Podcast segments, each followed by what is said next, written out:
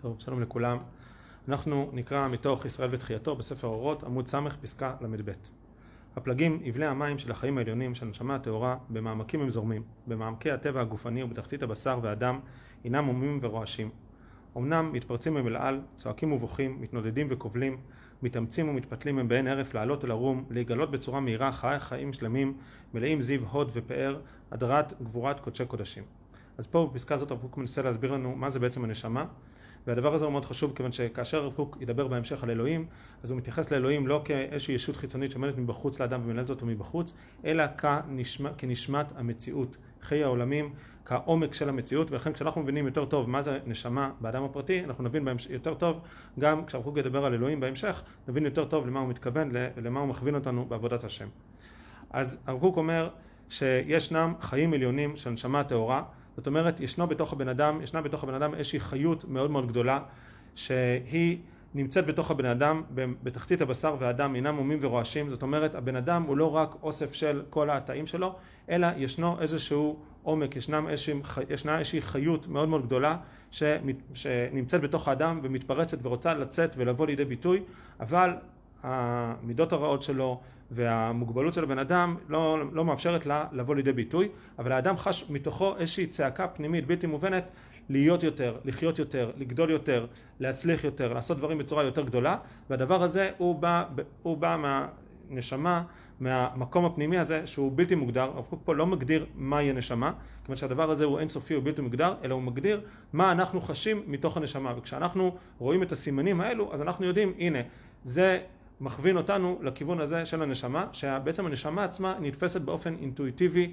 שאי אפשר להגדיר אותו במילים, כמו שאדם לא יכול להגדיר במילים מה זה אהבה, ואדם גם לא יכול להגדיר דרך אגב במילים מה זה הצבע הירוק, באופן מילולי. בסופו של דבר יש תפיסות אינטואיטיביות שאדם יודע שהוא נפגש עם משהו ויש פה משהו שהוא נפגש איתו ואחרי זה, אחרי שהוא חש אותו בצורה אינטואיטיבית את הדבר הזה אז הוא מגדיר אותו במילים ומגדיר לעצמו בעצם מה הוא פגש והוא יכול לנסות לתאר לחבר שלו על מה מדובר.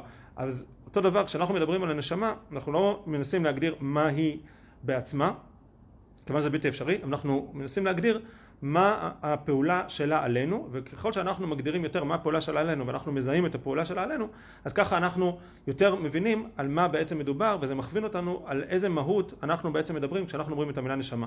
אז הרב קוק מכווין אותנו שההבנה מהי נשמה זה בא מהמקום הזה שהאדם כל הזמן חש צורך לאיזשהו גודל לאיזושהי עוצמה לאיזושהי התעצמות מאוד מאוד גדולה שזה בעצם אותם חיים עליונים שצועקים מתוכו. זה לא סתם נטייה אנושית, אה, פסיכולוגית, ריקה, חיצונית, אה, להצליח יותר, כדי שיהיה לי יותר מעמד, יותר כבוד, יותר כסף, יותר כוח, אלא יש פה משהו מאוד מאוד עמוק. הצורך הזה הוא, הוא נובע ממקום מאוד מאוד עמוק, בלתי מוגדר, נשמתי, פנימי, שירי, שקיים בתוך הבן אדם, והאדם כשהוא נפגש עם הצרכים האלה, הוא צריך להבין שהם מסמנים קיום של משהו מאוד עמוק בתוכו. הוא יכול להתעלם מהצרכים האלה, הוא יכול להתייחס אליהם כמשהו מאוד מאוד קטן ו... ו... שולי, אבל הוא יכול להבין שמדובר פה על משהו עמוק. זה כמו אדם שמייצר אה, מערכת יחסים עם איזושהי אישה, והוא מרגיש, מתחיל להרגיש כל מיני דברים שהוא מתרחק ממנו, הוא מרגיש צורך להתקרב אליה שוב, ולראות אותה, ולדבר איתה כל הזמן, ויכול להגיד את זה, טוב, זה משהו שולי, זה לא חשוב, זה, זה סתם, זה סתם איזשהו אה, שיגעון חולף. הוא יכול להבין, לא, מדובר פה על אהבה, מדובר פה על רגש מאוד עמוק שצומח בתוכו, שמתפתח בתוכו, שהוא לא ידע לתת לו מילים, ובא מישהו ואומר לו, הנה, זאת אהבה, כל אותם דברים גדולים שקראת, שמדברים על אהבה, זאת אהבה, הגעגוע הזה, הצורך הזה, החיבור הזה, התחושת העושר הזאת שאתה מתקרב אליה, זאת אהבה. האם זה כל מה שיש באהבה, רק הגעגוע והתחושת העושר, לא, אהבה זה הרבה יותר, אהבה זה משהו מהותי, זה משהו עמוק מאוד ונשמתי, אבל הדברים האלה הם עוד סימנים לצמח האהבה הזה שצומח בתוכך. אותו דבר, הגעגועים האלה והצורך הזה לגודל, לעוצמה ולהתפתחות ולחיות ולאינסוף, זה סימנים לאותו דבר פנימי שאנחנו לא מגדירים אותו במילים, שנקרא נשמה. יפה. אשרי האיש השומע את כל נשמתו מתוך מעמקיו. כן? אשרי אותו בן אדם שהוא שומע את כל נשמתו, יכול להתעלם ממנה, יכול להזניח אותה, והוא יכול לשמוע אותה, הוא צריך לעשות עבודה, צריך לעבוד, ללמוד שירה, הוא צריך ללמוד אומנות, הוא צריך ללמוד פנימיות, הוא צריך ללמוד תורה, צריך ללמוד פנימיות התורה, הוא צריך לקיים מצוות, הוא צריך לעשות הרבה דברים שיעזרו לו לגלות את הנשמה הזאת. עכשיו הוא מתקדם הלאה ופה הנקודה החשובה. ואשרי העם המאזין את הד הקול של הנשמה הכללית שלו, איך היא מתגשת מתוך מעמקיה. זאת אומרת כמו שיש לאדם נשמה פרטית, גם לאומה יש איזושהי נשמה כללית שאנחנו לא יכולים להגדיר בדיוק מהי, מה היא מורכבת, אבל יש משהו, יש רוח לאומית, יש איזושהי נטייה כללית לאומית שקורית מתוך האומה, מתוך הכלל, מתוך הקבוצה הגדולה, והיא קוראת לאותה קבוצה להתפתח, להקים לעצמה מדינה, להקים לעצמה כוחות, עוצמה, תרבות, כלכלה, ביטחון, והלאה להקים תרבות יותר ויותר גבוהה, יותר ויותר גדולה, יותר ויותר עוצמתית, ואותה נשמת אומה קורית מתוך האומה לצמיחה ולהתפתחות, וזה אותה, זה סימן לאותה נשמה יותר גדולה לאומית, והלאה, אמ, יפה, ואשרי המקשיב הטהור, אשר יקשיב את בת הקול של כל היצור הקורא מתוך מעמקיו להתגלות בעירה עליונה, קדושה וטהורה.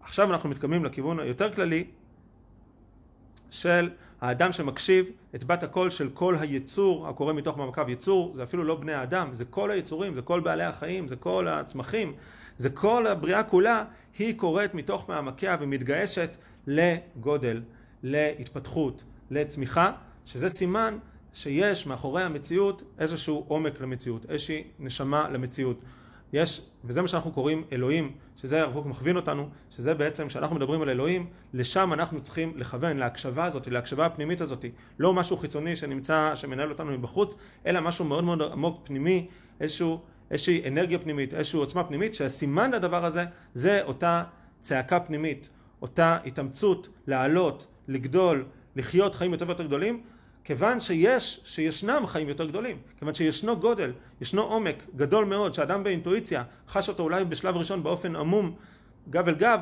אבל לאט לאט הוא הולך ומזכך את הקשב הזה, הולך ומגביר את הקשב הזה, הולך וחש אותו יותר ויותר, והולך וקולט שישנו פה גודל גדול, ואז מתברר לו שכל אותן תנועות קטנות שהוא עשה, כל אותן הצלחות קטנות, כל אותן אה, געגועים, כל אותם התפרצויות של חיים שיש בתוכו, זה רק חלק מתוך חיות עוד יותר גדולה ועוד יותר נפלאה ועמוקה שיש בפנים. אז אנחנו לא מגדירים מהו אלוהים, אנחנו גם לא מגדירים מהי אותה נשמה, אנחנו מגדירים את הסימנים אליה, ואדם לאט לאט נפתח והולך ומבין מה זה הדבר הזה, מה זה הגודל הזה. יפה. אורו של משיח נתון בכלאי הייסורים של עומקי העמקים. כן? זה אורו של משיח. זה הציפייה הזאת לגאולה, לגודל, לנשמתיות. ובעת קץ הגאולה, בעת אשר רק קו אחד יגלה בתכונה של איזו זערורית אורה להחיש ישועה כללית לבית ישראל, יגלו וייחשפו אלו הסימנים המורים על צעקת העומק. ומתוך כל התנועות הכלליות והפרטיות, הנפשיות והגופניות, יוקשב אותו הקול האדיר והחזק. זאת אומרת, אנחנו עכשיו בעת הגאולה, שעם ישראל מחפש גודל, מחפש בנייה, מחפש לאומיות, אז זה כמו ילד קטן שהוא מתחיל לגדול ובשלב הראשון הוא רק רוצה לפתח את הגוף שלו אבל בעצם זה הנשמה שלו קורית. בעצם הוא מחפש עומק שירי, פנימי, נבואי, נשמתי שיצמח בתוכו ויכיל יותר ויותר את אותם חיים פנימיים שיש בתוך עם ישראל. אז זה ההתחלה של איזושהי תנועה הרבה יותר עמוקה והכל עולה ומתעלה בתכונת חיים ומעשה, בתכונת רעיון ומחשבה, בתכונות המון גויים ורוח ריצים, בתכונות נפשות כמהות, הורגות ומקוות, בתכונת חולמי חלומות, כועסים ומתקצפים, בתכונת אנשי יישוב ומתינות, בונים ומשכללים, בתכונות אנשי הקודש משקיפים ומקווים, פועלים וצופים ישועה וגאולה, ומכולם יעלו ויגלמו זרמי אפיקי הנחלים של המעמקים, שכולם, כן, שכולם אומרים אותה התשועה מנחמת וכולי. זאת אומרת, הנטייה אה, הזאתי הצורך הזה, ההתפתחות הזאת לעבר נשמת המציאות, לעבר נשמת האומה, זה בא לידי ביטוי בדברים הפוכים והופכיים אחד לשני, יכול להיות ברוח הריצים, בנשמות שהם חולמי חלומות שהם כועסים ומתקצפים מצד אחד וגם בתכונות אנשי יישוב ומתינות מצד שני שהם בונים ומשכללים.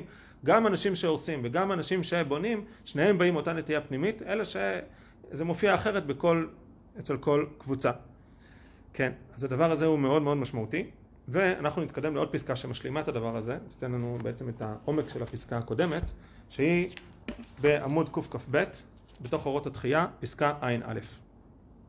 אומר כל כך על הגוף בתור מרכז חיים מצומצם ומוגבל פועלת היא נשמת החיים הרחבה ומתפשטת במעופה למרחקים עולמיים כן?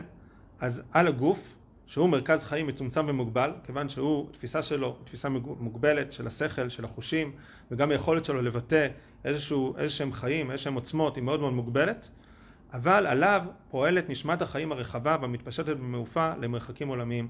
עליו פועלת נשמה. זאת אומרת, מה שאנחנו רואים, כשאני מסתכל על החבר שלי ואני רואה פה גוף, בעצם אני צריך לדעת שאני רואה רק משהו מאוד מאוד חיצוני, ובפנים יש איזושהי הופעת חיים מאוד מאוד גדולה. צריך להבין שהדבר הזה הוא אמירה שירית, נשמתית, אה, מיסטית, שצריך לבוא עליה בכלים שהם כלים שיריים, פנימיים של הבן אדם, שמתוך ענווה קודם כל להבין שכל מה שאנחנו רואים כלפי חוץ זה רק חלק קטן ויש עוד הרבה יותר. יש עוד הרבה יותר מעבר למה שאנחנו רואים ויש עוצמות גדולות והשפעות מאוד מאוד גדולות ואנחנו רואים רק איזושהי קליפה חיצונית ובתפיסה פנימית יש לנו חוש, יש לנו חושים של אומנות, חושים של שירה, חושים של נבואה, חושים של נשמתיות, חושים של אינטואיציה, של רגש, חושים סינתטיים יותר, לא אנליטיים, לא שמנסים לנתח בשכל, אלא מנסים לתפוס את התמונה הכללית של מה שאנחנו רואים מולנו, והתמונה, והחושים האלה יש להם יכולת לקלוט דברים שהשכל לא קולט. וכשאנחנו מביטים על המציאות בצורה כזאת, אנחנו קולטים שיש עוד הופעות מעבר להופעות השטחיות שהחושים שלנו רואים, ופה לכיוון הזה הוא מכווין אותנו, להבנה הזאת. אידיאליים הם מאוד טהרת הגוף, חוסנו, בריאותו, חילוץ עצמותיו, ערות חייו, אור וחום רגשותיו. זאת אומרת, מה שאנחנו רואים כדבר קטן, כמו טהרת הגוף, חוסנו, בריאותו, חילוץ עצמותיו, ספורט, אה, בריאות וכולי, זה כלפי חוץ נראה דבר קטן, האמת שזה דבר מאוד מאוד גדול, כיוון שאנחנו, כיוון, ברגע שאנחנו מבינים שיש פה נשמה גדולה, עוצמתית, אינסופית, אה, שהיא זו שבעצם מובילה את הבן אדם, היא זו שדוחפת את הבן אדם והיא רוצה להתגלות מתוכו, אז כל אותם דברים קטנים הם בעצם הופעה של משהו מאוד מאוד גדול שהוא כלוא בתוך הגוף של הבן אדם, בתוך האישיות שלו המצומצמת, בתוך השכל המצומצם, אבל הוא רוצה לפרוץ, הוא רוצה לצאת. והאדם מבין שהדברים הקטנים האלה הם בעצם קריאת כיוון וזעקה פנימית מתוכו של משהו הרבה הרבה יותר גדול. לכן הוא קורא לזה אידיאלים. יפה. העולמים כולם, זה מרכז הפסקה, העולמים כולם הינם הגוף של הנשמה האלוהית. אצילות השכינה, מלכות שמיים. העשירה המתפשטת. זאת אומרת, אומר הרב קוק, כל הסיפור שאמרנו עד עכשיו זה היה רק משל, והנמשל הוא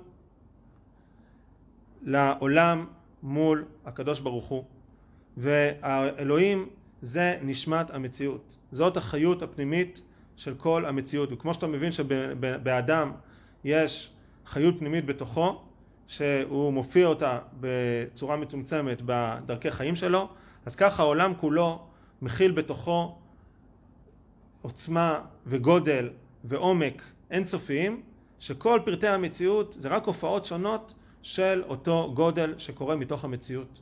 וכשאדם חי בצורה כזאת, אז כל פרט שהוא רואה מהמציאות, הוא מבין שזה ביטוי למשהו הרבה יותר עמוק וגדול ופנימי שיש בפנים, וכשהוא לאט לאט מחדד את ההבנה הזאת, אז החיים כולם, המציאות כולה, הופכת להיות באמת משהו אחר לגמרי, והתפיסה של המציאות הופך, הופכת להיות משהו אחר לגמרי. אצילות השכינה, מלכות שמיים העשירה המתפשטת. בעולמנו מרגישים אנו את ריכוזה על פי מידתנו. זאת אומרת, אנחנו מסוגלים, מסוגלים לתפוס את אותה נשמה, את אותו גודל, על פי מידותינו, על פי המידה המצומצמת של השכל והחושים וההבנה שאנחנו מסוגלים לתפוס.